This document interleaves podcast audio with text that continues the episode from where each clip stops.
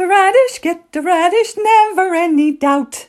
That's why I love vegetables, you know what you're about. Plant a turnip, get a turnip, maybe you'll get two.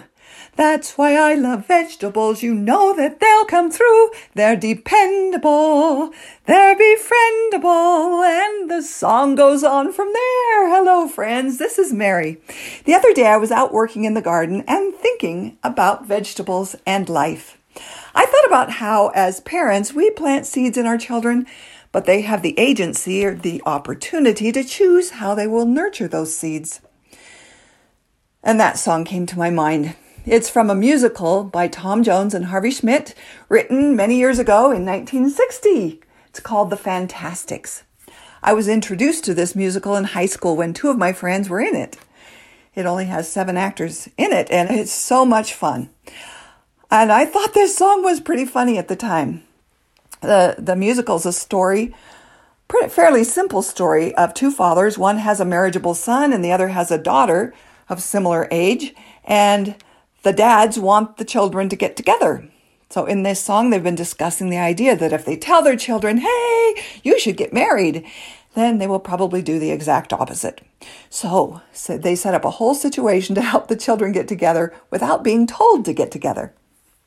As I said when I was in high school, I thought the song was hilarious. I especially like the line, if your issue doesn't kiss you, then I wish you luck. For once you've planted children, you're absolutely stuck.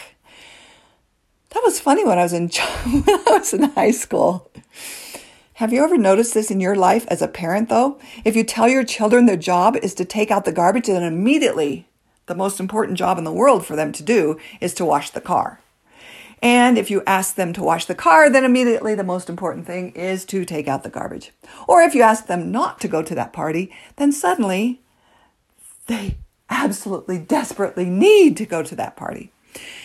It seems to be part of growing up, part of learning to make choices for themselves. It's actually very good for children to learn to make decisions for themselves because they're learning to make choices. And choices have consequences, and they can learn from those consequences. But for parents, it can be quite frustrating, especially if you're someone who I will not name, who likes to be kind of uh, controlling in a certain way. When our children are very young, we try to guide them and teach them and help them to make good decisions. But as they get older, parents need to back off little by little and let them make more and more decisions for themselves. And as I said, this can be very difficult especially when you see your children making decisions that you know are going to hurt them. So, as a parent, what do you do? I got to a place where I couldn't laugh so much at the humor of this song. It became very real, not very funny at all, too real. But as I've gotten older, it has become a little more funny again. In fact, I can laugh at myself a lot more, not take things so seriously. Now, let me be clear. I'm not saying that there are never times to discipline, to teach and train, or times to intervene. What I am saying is that parents perhaps would do well to ask more questions like, Will this really hurt my child's life? How? What can they learn from the consequences of this choice? Will it have short term consequences?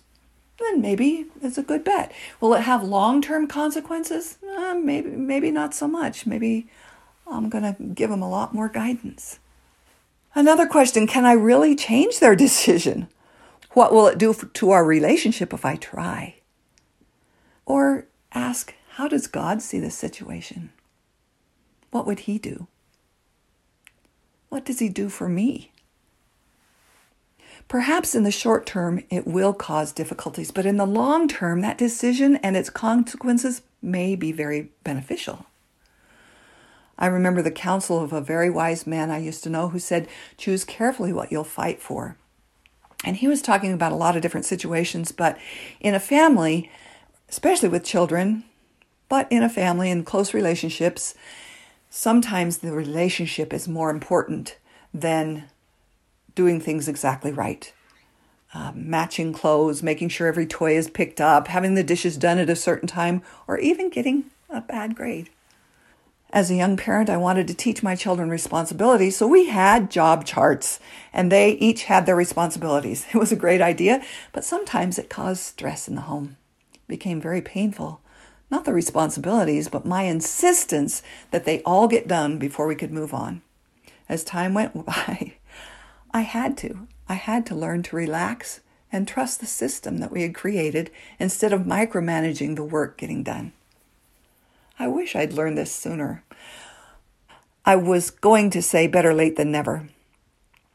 But I'm not sure that fits here because the older older children were affected by my choices, and that can cause a lot of guilt. So I've also had to learn to trust the system, God's system.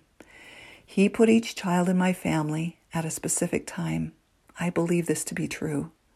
The older ones came when I was learning to be a parent. God knew that they could handle it. He knew that they could learn and grow from the experience of my inexperience and my mistakes. I choose to believe in that. I choose to have faith in that.